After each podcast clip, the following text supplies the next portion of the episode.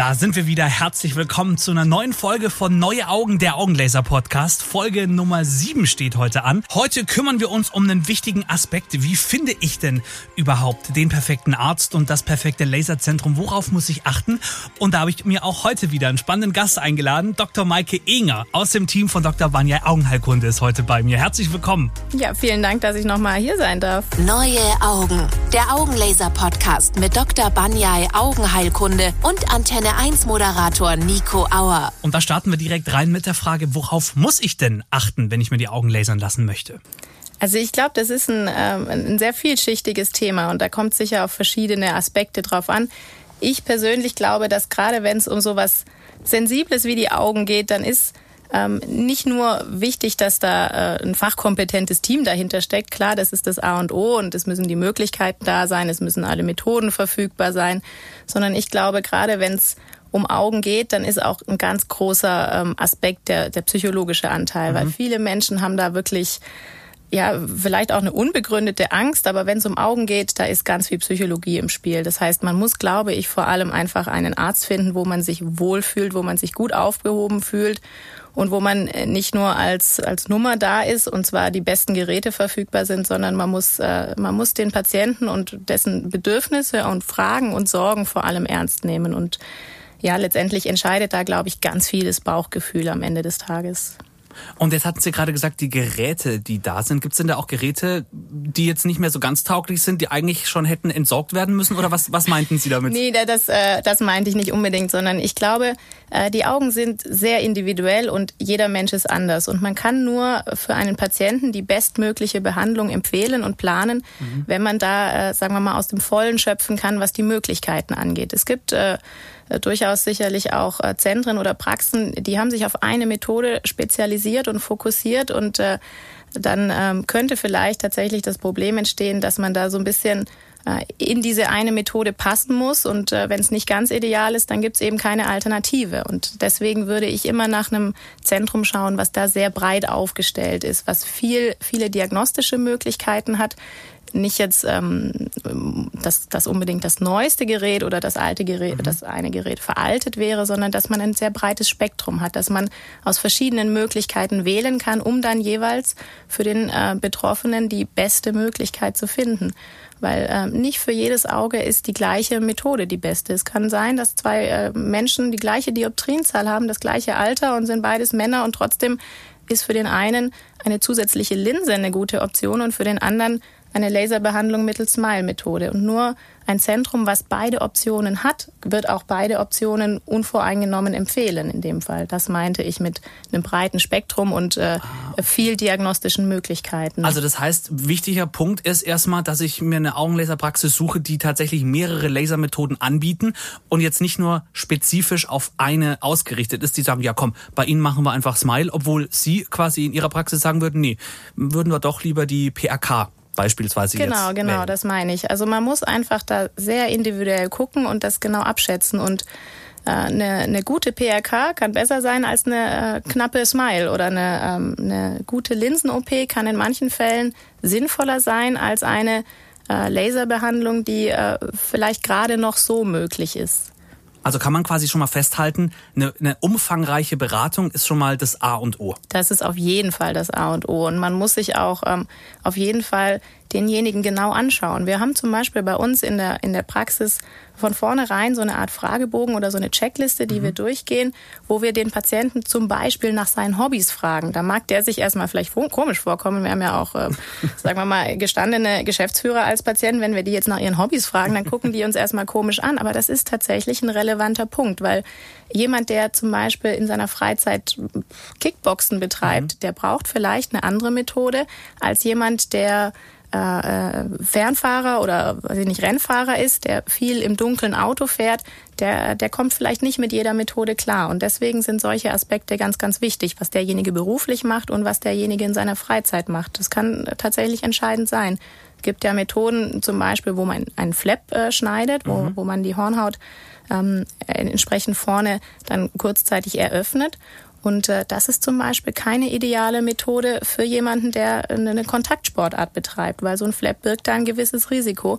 Und da kann es tatsächlich sein, dass wir Patienten die eigentlich schon ähm, etwas länger existierende oder, wenn man so will, etwas ältere LASEK empfehlen, weil die für denjenigen die bessere Methode sein kann. Also man muss den, den äh, Patienten da sehr genau zuhören und ähm, ja, da äh, möglichst viel Infos auch ähm, zusammentragen und damit wir das eben bei unserem Standort alle identisch machen und da nichts durch die äh, durchs, durchs Sieb gerät, mhm. haben wir eben von unserer Seite aus so eine bestimmte Vorgehensweise, an die sich auch alle Beteiligten halten, ob das die Optiker sind, ob das die Damen an der Anmeldung sind oder ob das dann im Endeffekt wir Ärzte sind. Und dann gehen wir mal jetzt noch ähm, einen Schritt weiter.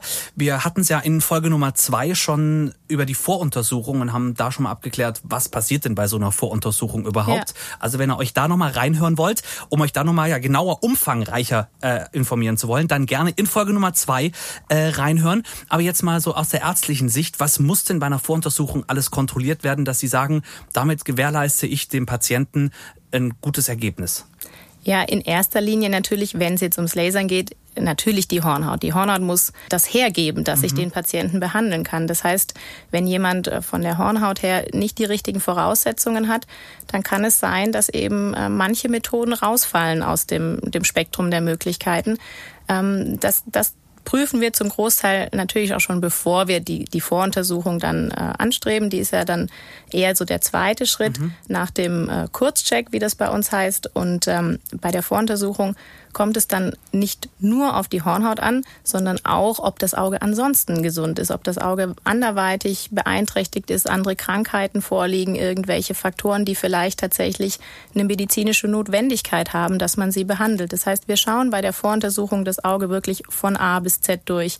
Angefangen natürlich von der für uns am wichtigsten Teil der Hornhaut, aber auch eben der Sehnerv, die Netzhaut hinten äh, gerade kurzsichtige Menschen, die ja häufig dann bei uns so eine Voruntersuchung ähm, durchlaufen, die haben rein statistisch gesehen ein etwas höheres Risiko für Netzhautveränderungen. Und deswegen gucken wir uns das Auge wirklich von vorne bis hinten durch.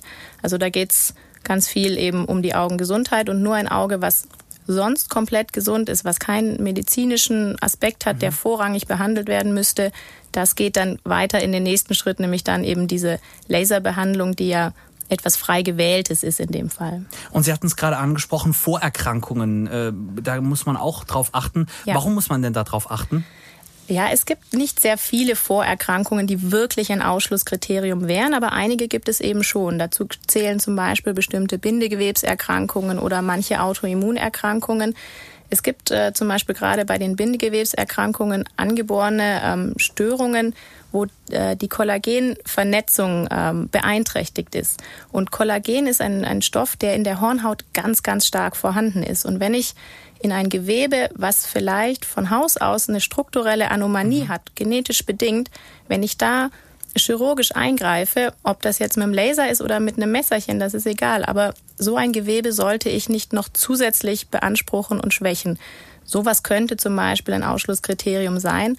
Und was auch ein ganz wichtiger Punkt ist, das haben vielleicht viele gar nicht so sehr auf dem Schirm, würde ich jetzt auch nicht als Erkrankung bezeichnen, aber zum Beispiel eine Schwangerschaft ist ein ganz, ganz wichtiger Teil in dem oder ein ganz wichtiger Punkt in, in, in, so einer, in so einer Phase. Oder ich meine, gut, die Schwangerschaft, das sieht man ja dann irgendwann, aber auch die Stillzeit ist da ein Punkt. Weil während der Schwangerschaft oder auch während der Stillzeit werden Hormone ausgeschüttet, die Gewebe weicher machen. Das macht in der Schwangerschaft ja auch Sinn. Ne? Ja. Irgendwo muss, muss sich das alles ein bisschen ja, dehnen, klar, irgendwo ja. muss das Kind hin. Und äh, diese Hormonen, die dazu führen, dass das Gewebe weicher wird, die verändern durchaus auch die Hornhaut. Und deswegen sollte man zum Beispiel während einer Schwangerschaft oder auch in der Stillzeit noch da ähm, ein bisschen vorsichtig sein, beziehungsweise im Prinzip in dieser Zeit nicht lasern. Also kann man quasi schon mal sagen, wir hatten schon mal Punkt eins wichtig, die Beratung, dass man vollumfänglich beraten wird und auch verschiedene Methoden äh, vorgestellt bekommt. Ja. Und äh, im zweiten habe ich jetzt so rausgehört, dass man auf jeden Fall das Gefühl hat, die nehmen sich jetzt Zeit für mich. Da wird genau auf mich eingegangen. Ich bekomme ähm, im Zweifel sogar einen Fragebogen und man ja. möchte mehr über mich wissen und nicht nur, okay, wann können Sie zahlen, los geht's, ja. ähm, sondern einfach das Gefühl haben, da wird nicht nur mein Auge kontrolliert, sondern auch ich als Person, um einfach raus, herauszufinden, was für eine Methode ist A für mich geeignet und B befinde ich mich vielleicht sogar in einer Schwangerschaft und dann würde man es vielleicht ich, gar nicht ich hoffe, empfehlen. Das, das weiß derjenige dann, ob er sich in der Schwangerschaft befindet. Nee, aber dass darauf mit ja, eingegangen wird. Ja, ja, sicher, genau. Also es bringt nichts, sich nur den Scan von der Hornhaut anzuschauen, weil das kann, äh, das kann jeder. Ne? Man kann denjenigen vor so ein Gerät setzen, die Hornhaut scannen und dann kann man schon äh, einen sehr großen Teil abschätzen. Aber das ist halt nicht alles. Man muss auch den Menschen hinter der Hornhaut sehen.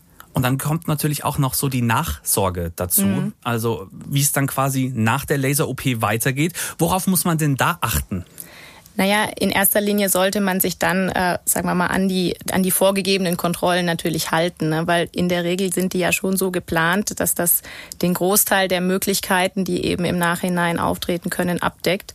Aber äh, das ist der wichtigste Punkt, dass man die Kontrollen wahrnimmt und dass man dann eben auch äh, sich da entsprechend untersuchen lässt. Und dann wird natürlich äh, jeder Arzt, falls irgendetwas nicht dem ganz normalen Standardablauf entsprechen mhm. sollte, was durchaus möglich ist. In der Medizin gibt es nichts, was es nicht gibt.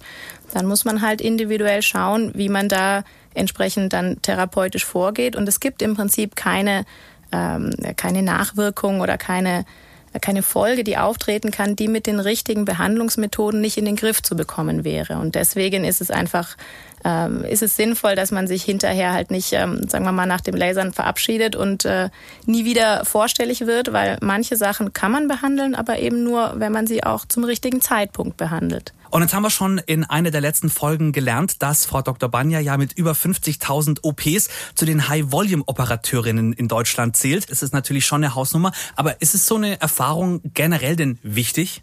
Absolut. Ich glaube, Erfahrung gehört gerade im, im, im ärztlichen Beruf zum A und O. Das ist, es ist, so wie ich gerade gesagt habe, es ist jedes Auge unterschiedlich und es kann immer wieder, immer wieder Unvorhergesehenes auftreten oder etwas, was man, äh, was man vielleicht, wo man mit, womit man nicht gerechnet hat. Und jemand, der viel Erfahrung hat, der weiß dann im Zweifelsfall eben, wie man vielleicht auch mit einer Nicht-Standardsituation umzugehen hat.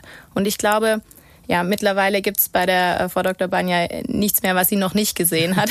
Von daher, äh, das, das, ähm, ich denke, Erfahrung ist da ganz, ganz entscheidend. Welche Tipps gibt's denn von Ihnen für Laser-Interessierte? Wie erkennt man denn eine gute Praxis? Naja, ich glaube, da ist eben auch einfach wichtig, dass man am Ende von so einem Beratungsgespräch mit einem guten Bauchgefühl rausgeht. Mhm. Wenn, äh, wenn Sie Tipps ansprechen, ich würde jedem raten, sich vorher, bevor man zu so einem Beratungsgespräch geht, bevor man so einen Termin wahrnimmt, sich die Fragen, die man schon im Vorfeld hat, mhm. irgendwo zu notieren, weil die meisten kennen das, man ist dann da beim Arzt und es ist alles aufregend und dann sitzt man da und es fällt einem dann doch nicht mehr ein, was, äh, was man eigentlich wissen wollte. Das heißt, ich würde jedem empfehlen, immer die Fragen, die einen wirklich beschäftigen, vorher aufzuschreiben. Dann kann man eben auch in einer Situation, wo man vielleicht schon viel Neues gehört hat, wo man, wo einem viel erzählt worden ist, wo einem dann so ein bisschen der Kopf schwirrt, da nochmal kurz drauf schauen und schauen, habe ich denn wirklich alle Punkte geklärt, die mir wichtig waren? Mhm. Und dann würde ich auch jedem dazu raten, egal jetzt äh, wo, ähm, wo so eine Beratung stattfindet, bei uns ist das Standard, aber äh, nach Infomaterial zu fragen, wo auch alles nochmal schriftlich festgehalten mhm. ist, weil ich kenne das von mir selber, wenn, wenn man woanders irgendwie sich viel anhört und das viel Informationen auf einmal sind von, von Themen, die man vielleicht bisher noch nicht so gut kannte, dann kriegt man im Zweifelsfall das zwar in dem Moment mit, aber mhm. dann ist man zu Hause und denkt sich, wie war das jetzt noch gleich mit dem Flap und wie war das mit den Kontrollen ja, und so genau, weiter. Ja. Und wenn man irgendwie dann was in der Hand hat, wo man das konkret nochmal nachlesen kann, dann hilft einem das unglaublich, das auch noch im Nachhinein nochmal durchzugehen oder zu, zu reflektieren. Ja. Also das sind so Tipps, die ich jedem mitgeben würde nach Infomaterial fragen, wo irgendwie was wirklich konkret aufgeschrieben ist und sich die eigenen Fragen aufschreiben, sodass man da dann hinterher eben nicht rausgeht und im Flur merkt, ach Mist, das hätte ich eigentlich noch wissen wollen. Und was sind denn Ihrer Meinung nach wichtige Fragen, die man auf jeden Fall stellen sollte?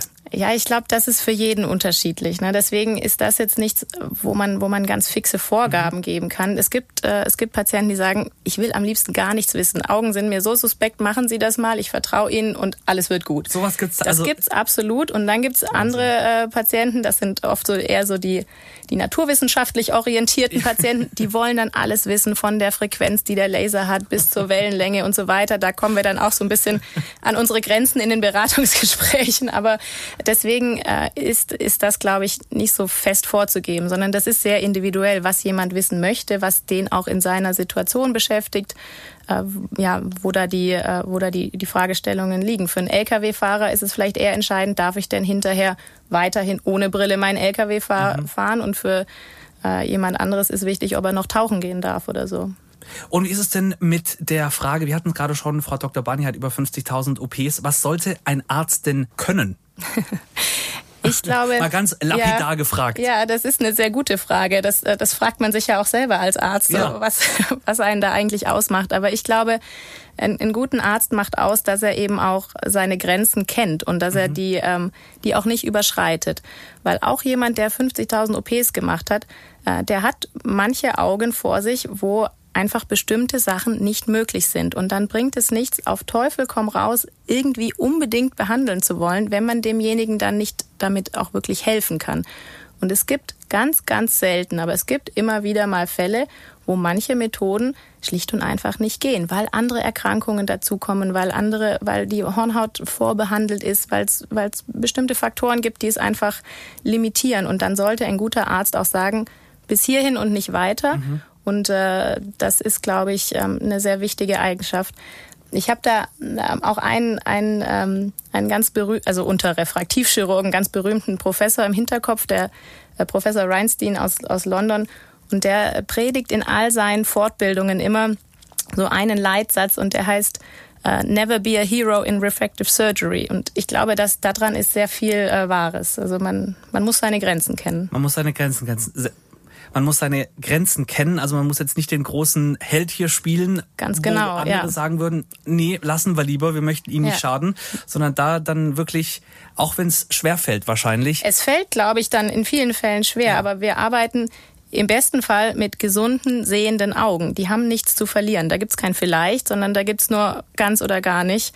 Und äh, deswegen machen wir auch keine Methoden, die nur so knapp äh, klappen könnten. Das reicht nicht für ein gesundes Auge. Und jetzt haben Sie gerade gesagt, eine vorbehandelte Hornhaut. Was ist denn eine vorbehandelte Hornhaut? Naja, angenommen, jemand lässt sich zum Beispiel mit 25 die Augen lasern, weil er nicht mehr kurzsichtig sein möchte. Und jetzt ist er 50 und braucht die Lesebrille. Und dann ah. überlegt er sich, kann ich ja jetzt vielleicht doch mal, noch mal was machen. Ne? In solchen Fällen kann man behandeln, aber das meine ich mit einer vorbehandelten Hornhaut. Oder es okay. gibt Patienten, die, äh, die sind im Ausland irgendwo voroperiert mit, ähm, mit spannenden Methoden, sage ja. ich mal.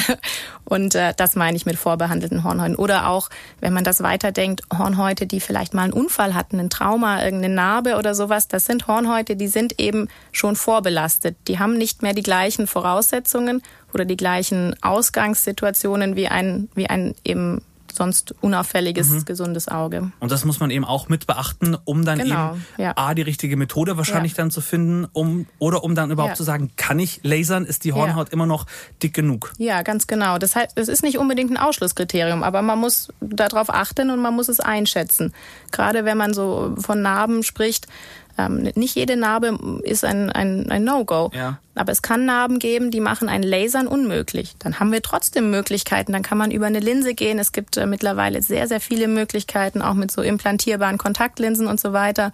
Und dann sind wir wieder bei dem Thema, dass ein, ein gutes Zentrum viele Möglichkeiten anbieten muss. Und wenn man eben mit dem Laser an sich nicht weiterkommt, dann muss man Alternativen haben, um dem, demjenigen ein, ein gutes Angebot und ein für ihn passendes Angebot äh, anbieten zu können. Und Sie hatten es gerade schon gesagt, das fand ich sehr spannend, das Thema Ausland. Ähm, da kommen wir nämlich dann irgendwie zum Preis, weil auch ich habe gehört, ey komm, geh doch nach, ich weiß gar nicht, was Sie mir empfohlen haben. Da hat es eine Freundin von mir auch machen lassen, super günstig und super Ergebnis. Ich dachte mir dann, ja, herzlichen Dank, bin ich glaube ich eher raus.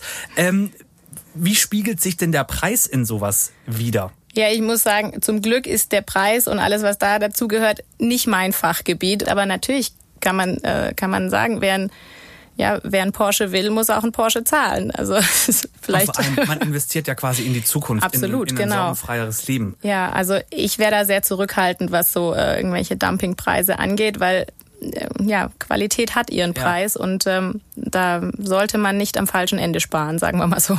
Das ist definitiv richtig. Das äh, sehe ich genauso. Und deswegen kommen wir jetzt nochmal zu einer kleinen Checkliste, die wir unseren Zuhörern gerne mitgeben möchten. Also wichtigster Punkt ist, glaube ich, die Beratung, äh, dass man da einfach abgeholt wird und dass eben gesagt wird, die und die Methoden bieten wir an und wir können Ihnen ein vollkommenes Angebot machen und klären, welche Methode für Sie geeignet ist. Nicht, dass es von vornherein heißt, bei Ihnen machen wir auf jeden Fall Relax Smile, ist A das Neueste, passt perfekt. Weil das haben wir ja gelernt, ist definitiv nicht so. Es kann auch sein, dass für den einen Relax Smile geeignet ist und für den anderen, der dasselbe Alter hat, aber eben eine andere Hornhaut, die Relax Smile Methode eben, ja, nicht passend ist. Ganz genau. Also man muss individuell schauen. Jeder braucht sein eigenes, für ihn besten passendes ähm, Verfahren. Und dann das Zweite, was wir gelernt haben, Zeit nehmen. Also auch wirklich äh, auf den Patienten eingehen, seine Bedürfnisse kennen, um dann eben auch zu sagen, so die und die Methode würden wir dir empfehlen.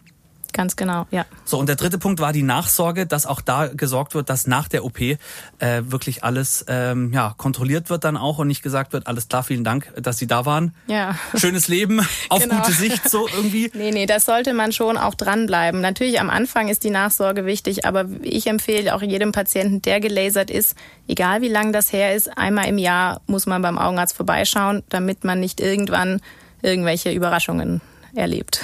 Ja, weil ich muss sagen, ich war ganz lange Zeit nicht beim Augenarzt, weil ich mir dachte, ach komm ja, ich hab die Brille, ich gehe zum Ja. Optiker, lass mal die die äh, die die Dioptrien nochmal nachmessen, ob die Brille noch alles passt. Ja. Aber sie empfehlen schon tatsächlich regelmäßig zum Arzt Ja, zu vor gehen. allem die, die eben gelasert sind. Ne? Also, weil es ist ein Eingriff, das, das ist so und äh, das sollte man kontrollieren lassen. Und wir haben das ja auch zum Beispiel so, dass wir wir wollen, dass unsere Patienten zufrieden sind. Wir geben da eine Garantie auch. Aber dafür äh, müssen wir natürlich auch eine gewisse Kontrolle haben. Wir können nicht ähm, eine Garantie für irgendwas gewährleisten von jemandem, den wir nie wieder gesehen haben. Das ist äh, natürlich dann auch schwierig, weil in manchen Fällen kann man vielleicht Veränderungen, wenn man sie rechtzeitig und frühzeitig feststellt, auch mit ganz einfachen Mitteln ähm, wieder äh, aufhalten oder eine Behandlung überflüssig machen. Aber dazu muss man eben auch ähm, ja, eine Kontrolle wahrnehmen. Es verleitet natürlich so ein bisschen dazu, wenn man im besten Fall zufrieden ist und keinerlei Probleme hat, dann geht gerät das in Vergessenheit. Und deswegen sollte man sich vielleicht so immer in dem Monat, wo man damals gelasert worden ist, irgendwie kurz, kurzen Reminder äh, ins Setzen, Handy ja. setzen, damit man das nicht ganz vergisst. Super, also jetzt haben wir quasi die kleine Checkliste erfüllt. Drei Punkte sind's, die zu beachten sind. Und Frau Dr. Enger, jetzt nochmal abschließende Frage. Was glauben Sie, macht Sie denn zu einer guten Augenärztin? Das ist eine sehr gemeine Frage. Und letztendlich wahrscheinlich das Gleiche, was ich gerade schon gesagt habe. Wir haben, wir haben zum Glück bei uns äh, eben die Chance und die Möglichkeit, dass wir ein großes Team sind und dass wir uns austauschen und auch gegenseitig beraten können. Und auch da wieder, wenn man selber irgendwie nicht 100% sicher ist, wenn das eigene Bauchgefühl einem nicht äh, ganz äh, zustimmig ist, dann ähm, umschauen, was die Kollegen sagen, was die Chefin sagt, was Frau Dr. Banja sagt und ähm, da auch eben sich äh, Hilfe holen, wenn es nötig ist. Wunderbar. Frau Dr. Enger, vielen Dank, dass Sie auch heute wieder mein Gast waren. Herzlichen Dank. Ja, sehr gerne. Und vielen Dank auch an euch als Community, weil ich habe so viele Fragen von euch bekommen und den Fragen widmen wir eine ganze Folge und zwar die nächste Folge. Da geht's nämlich drum um eure Fragen. Also seid auch dann wieder mit dabei. Da klären wir dann zum Beispiel so Fragen wie, wie lange hält das Lasern denn überhaupt an und was passiert denn, wenn ich meine Augen während der OP bewege? Also ihr seht, spannende Fragen. Deshalb ganz wichtig, abonniert diesen Podcast, damit ihr die Folge dann auf gar keinen Fall verpasst und lasst uns auf jeden Fall eine Bewertung da. Ich freue mich in der nächsten Folge, wenn ihr wieder mit dabei seid. Bis zum nächsten Mal. Tschüss. Neue Augen. Der Augenlaser-Podcast mit Dr. Banyai Augenheilkunde und Antenne 1 Moderator Nico Auer. Ihr habt noch Fragen? Infos unter www.neue-augen.de